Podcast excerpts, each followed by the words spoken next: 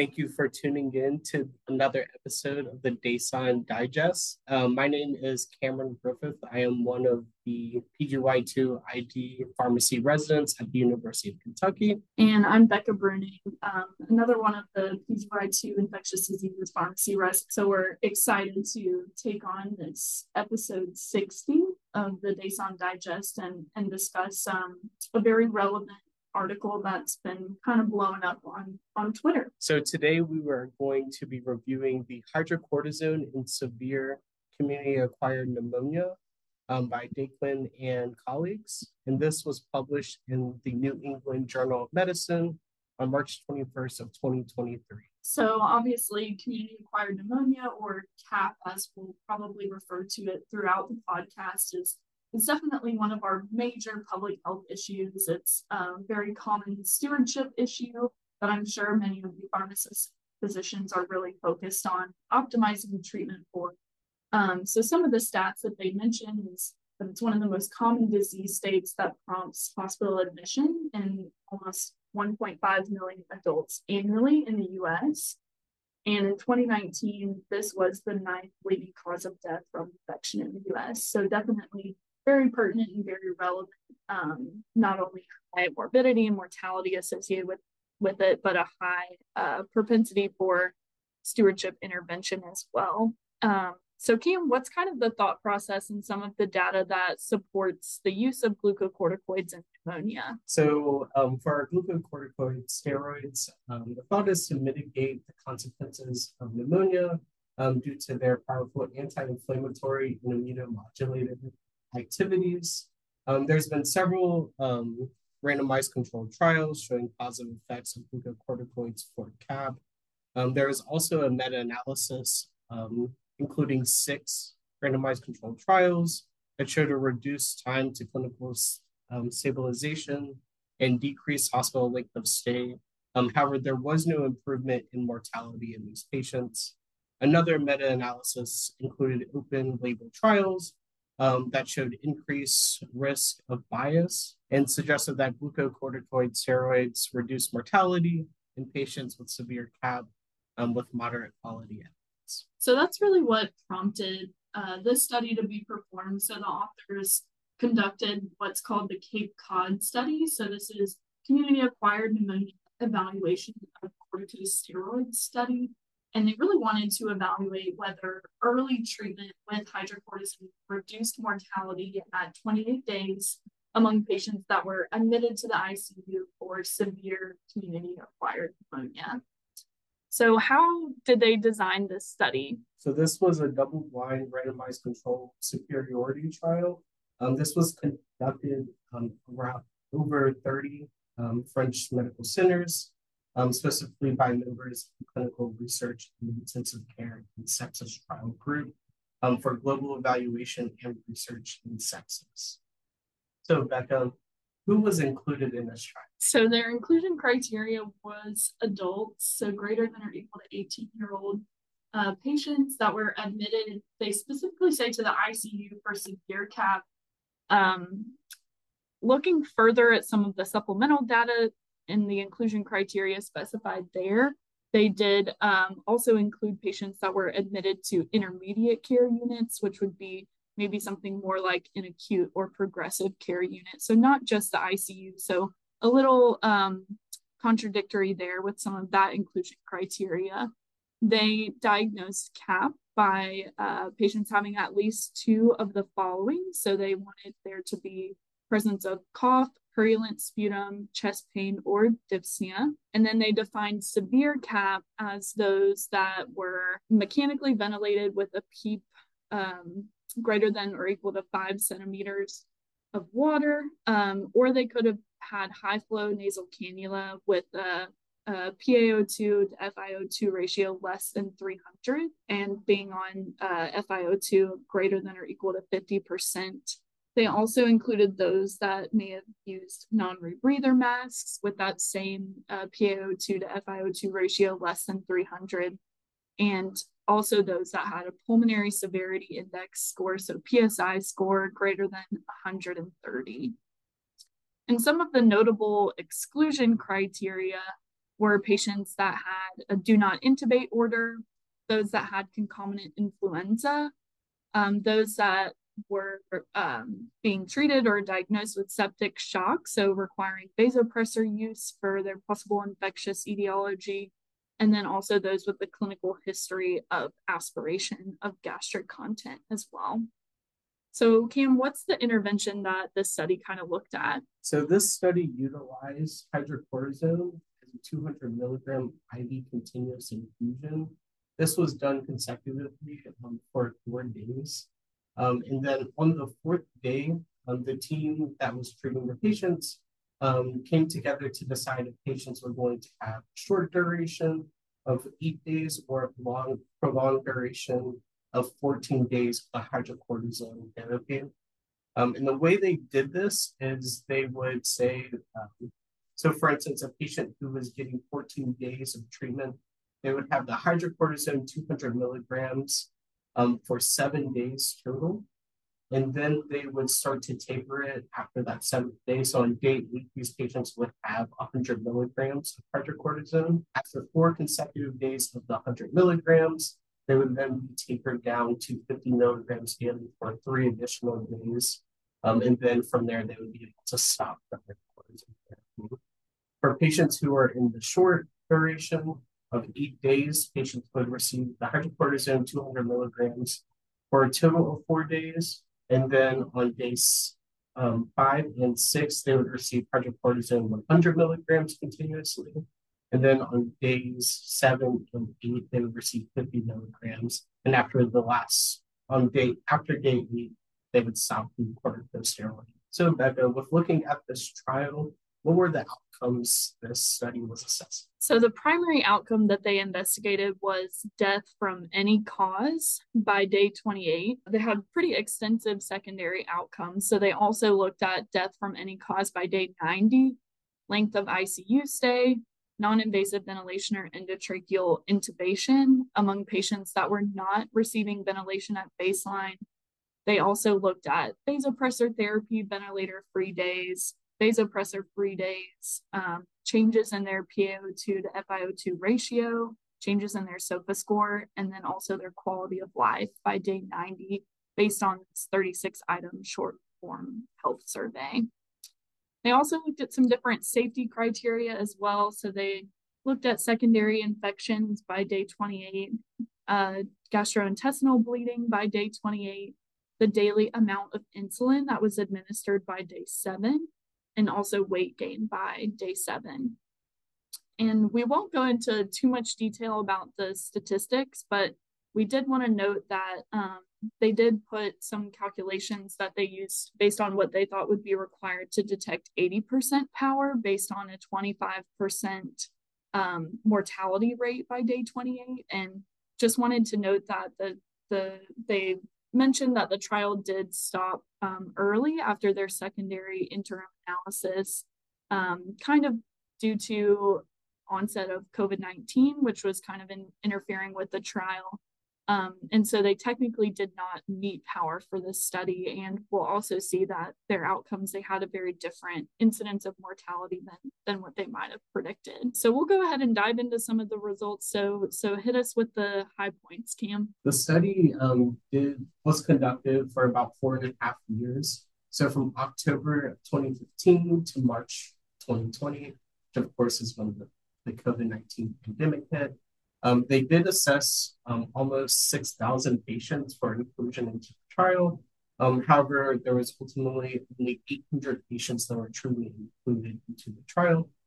Um, 795 patients was part of their analysis, but 400 patients in the hydrocortisone group, and then 395 patients in the placebo group. Uh, the study did enroll um, patient population that mostly consisted of our elderly patients who are males. Um, and then one question I had for you, Becca, was did you notice any notable differences in the baseline characteristics or demographics? Yeah, the, the authors did note that there was a pretty small overall percentage of immunocompromised patients. And so, in general, there may be a lower general generalizability for those patient populations. So, just something to note there. And then um, just looking at some of the charts that they include, the placebo group did have about 19 more patients that were diagnosed with COPD and also 12 more patients that had the severe CAP uh, qualifier of having the pneumonia severity index that was greater than 130, having them fall into that class five, which is associated with increased risk of mortality. So a couple of differences there worth noting, especially as um, we'll talk a little bit more, but um, when we think of COPD, exacerbations, steroids can be used as part of the, the treatment plan for that as well. Um, so what did you think about the primary outcome, Cam? So for this study, the primary outcome again was the mortality, of all-cause mortality in these patients at day 28. Um, so in the hydrocortisone group, there is only 6.2% of patients who had mortality at day 28. Um, however, that was almost doubled in the placebo group at 11.9%. Um, and this was statistically significant and also clinically, um, like we definitely do not want to have our patients in the placebo group having almost double the mortality of patients who have an intervention. But there was just one thing with this um, primary outcome. Technically, they didn't report um, exactly what would what the cause of these deaths were.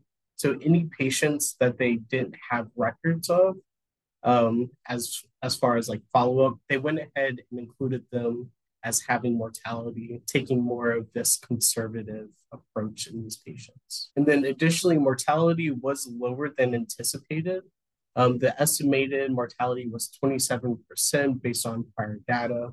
Um, so it was really surprising that not only in the hydrocortisone group, but also in the placebo group, that the mortality mortality rate was pretty low um, but even significantly lower in the hydrocortisone group. Becca, how did you feel about one of the secondary outcomes? Yeah, and I think it's just important to note again with the mortality that they did exclude patients with septic shock. And so um, we're not considering patients that required vasopressors. And um, we'll talk a little bit more about surviving sepsis guidelines, but just thinking again, maybe another indication where patients qualify for steroids that we already have evidence for. So um, that could also be where some of the mortality estimations were a little bit off.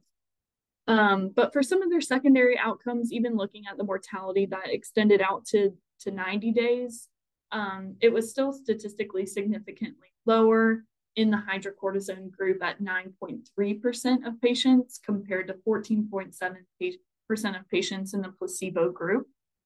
Um, they also looked at, like I mentioned, the cumulative incidence of endotracheal intubation and mechanical ventilation, um, which were statistically significantly lower in the hydrocortisone group for both of those outcomes. So, what about some of the safety and adverse event outcomes, Cam? So, um, one of the safety outcomes they looked at was the ICU acquired infections. Um, that was pretty was a little bit higher in the placebo group compared to the hydrocortisone group. So in the placebo group, there was 11.1% these ICU acquired infections compared to 9.8% in the hydrocortisone group. Additionally, um, overall, GI bleeds were really rare in both of these um, cohorts. Um, and then the study also looked at the median daily insulin requirement by day seven for these patients as we know, our um, steroids can increase or have transient increases of hyperglycemia. Um, so it's really important that we try to manage these patients correctly with insulin who start to have this hyperglycemia. Um, but in the hydrocortisone group, there's about a median dose of 35.5 units um, versus 20.5 units in the placebo group. However, they did not evaluate the reversibility of the hyperglycemia um, once you know patients were off of the hydrocortisone. They also did not state um, exactly how high these patients' um, blood glucoses were. Um, so just another thing to note while thinking of this article.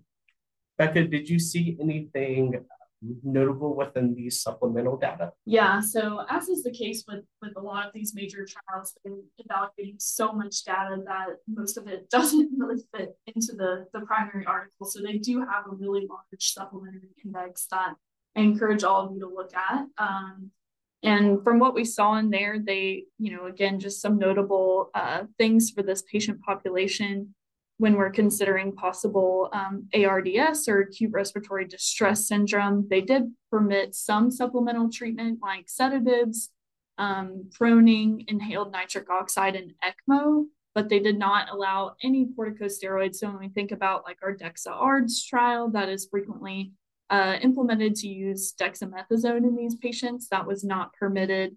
And they also did not permit any use of neuromuscular blockers um, that would maybe assist with proning. I know that's done sometimes um, if those patients are hard to move or or have some uh, resistance to the proning mechanism in general. So so those are just some notable things that um, they did not necessarily permit. They also gave some more data about the specific pathogens and the specific treatments as well. So the um, nearly half of these patients did not have any organism identified, which I think we kind of expected, right? A lot of um, the IDSA guidelines even mention, you know, especially for patients that aren't mechanically ventilated, we don't need to get sputum cultures, don't necessarily need to get blood cultures.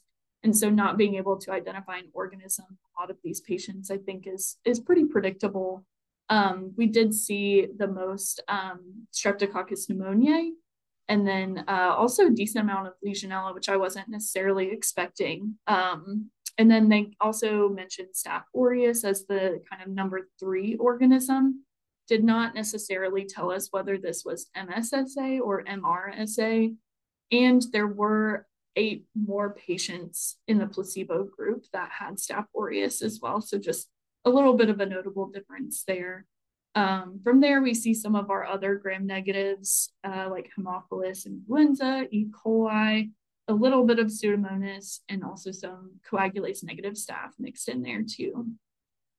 Cam, what did you think about the antimicrobials that they used and, and the, the information that they gave us in the supplemental about that? Yeah, so overall, um, the most common antibiotic given was a third generation cephalosporin, um, which is likely to be expected, especially from my clinical experience, what I've seen in our hospital. Um, additionally, macrolides were given um, oftentimes in combination um, with these. And then our next agents are going to be amoxicillin or augmentin that were given. Um, overall, it looks like more patients in the um, hydrocortisone group actually received amoxicillin or augmentin compared to um, the placebo group. So about 18 patients had amoxicillin, well, more amoxicillin prescriptions, um, and about 10 patients had more um, prescriptions in the um, hydrocortisone group compared to. Um, which really, if you look at what we're growing, um, with it being mostly Streptococcus pneumonia, um, typically we are using amoxicillin um, as our first line therapy. Um, however, third generation cephalosporin is also an appropriate empiric just a little bit um, differences there when it comes to treatment.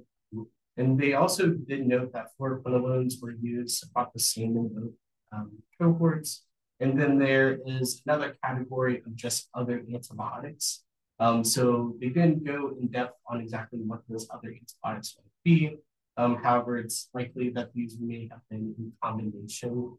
Um, it's also important to note that these antibiotics listed here are not definitive treatments. Um, they're just um, some the empiric agents the patients got.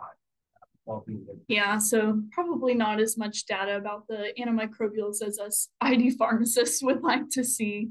Um, little tough not seeing uh, any delineation of anti-pseudomonal or anti-MRSA agents either, as we know there's some of those risk factors that that can factor into um, what our guidelines kind of recommend, uh, especially within the IDSA. But thinking about patients that um, are less severe in their CAP or non-severe inpatient admissions, the third generation cephalosporins and amoxicillin kind of follow that um, the the pattern that we would we would think of. So again, we're seeing maybe a less severe population than than we probably anticipated based on these antimicrobials as well. Um, and I guess just going into that discussion, the, the 2019 IDSA CAP guidelines do recommend the use of steroids in severe CAP with refractory shock, but they specifically re reference that sur the surviving sepsis guidelines and,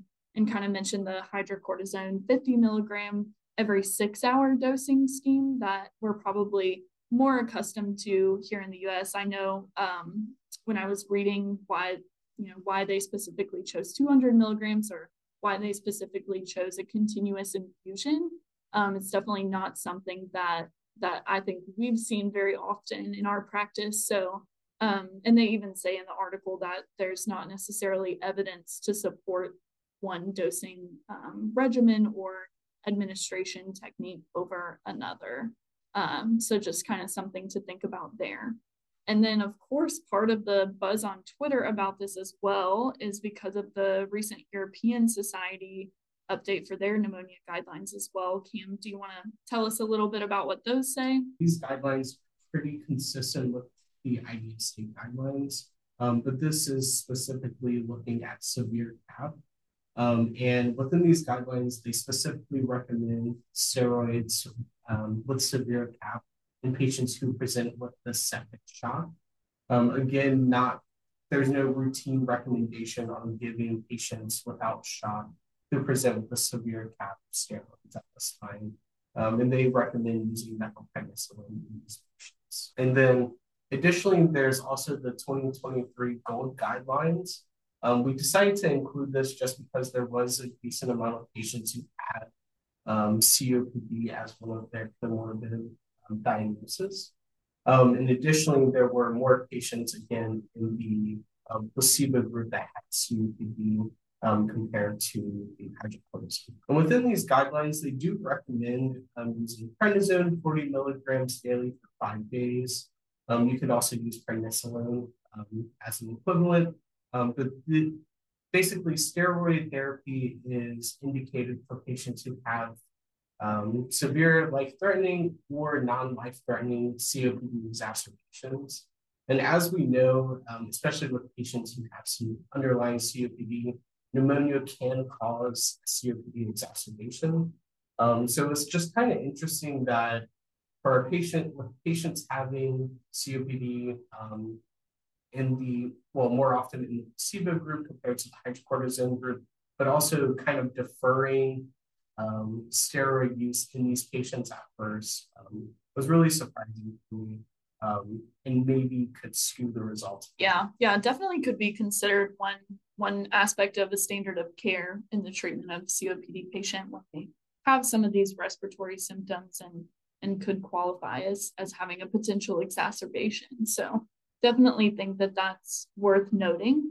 Um, I think one of the other things we wanted to point out with the design is um, you know, we think as pharmacists about all the negative consequences of using steroids. Of course, there are benefits, but um, it's really unclear why the intended duration was maybe pretty prolonged in a way, uh, either eight to 14 days.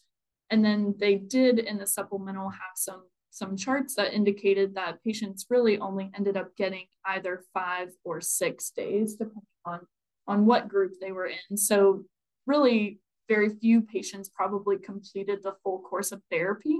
And that also um, could have been because this therapy was stopped if patients were discharged from the ICU. Um, and so patients were very often discharged from the ICU prior to that 14 day mark. Anything else you think we should add for this, Cam? No, Becca, I think that's all. So I guess we'll kind of go with our conclusions now. So, my personal conclusion of this, I feel like this um, article overall just adds to this mixed benefit and also risks um, when it comes to corticoid steroid use in our patients with severe CAP.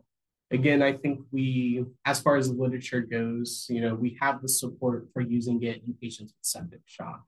But I still think at this time, we still need more evidence and even better studies. Not saying this wasn't a good study, um, but in general, I think we still need more data to support the use of routinely recommending steroids in patients with severe CAP. Yeah, definitely agree. I think we, you know, tried to point out some of the areas like septic shock, with COPD exacerbations, if it's severe enough to where they have ARDS. Um, those are really indications where we feel more compelled to use steroids. And so this data just seems like the patients really were a lot less severe um, as well than than what we maybe expected. And so that could be why why it's less compelling. We really appreciate you guys taking the time to listen to this. Um, our first run at one of the Dason digest podcasts. We'll be back in about two weeks for the next one. So thanks so much guys. Thank you all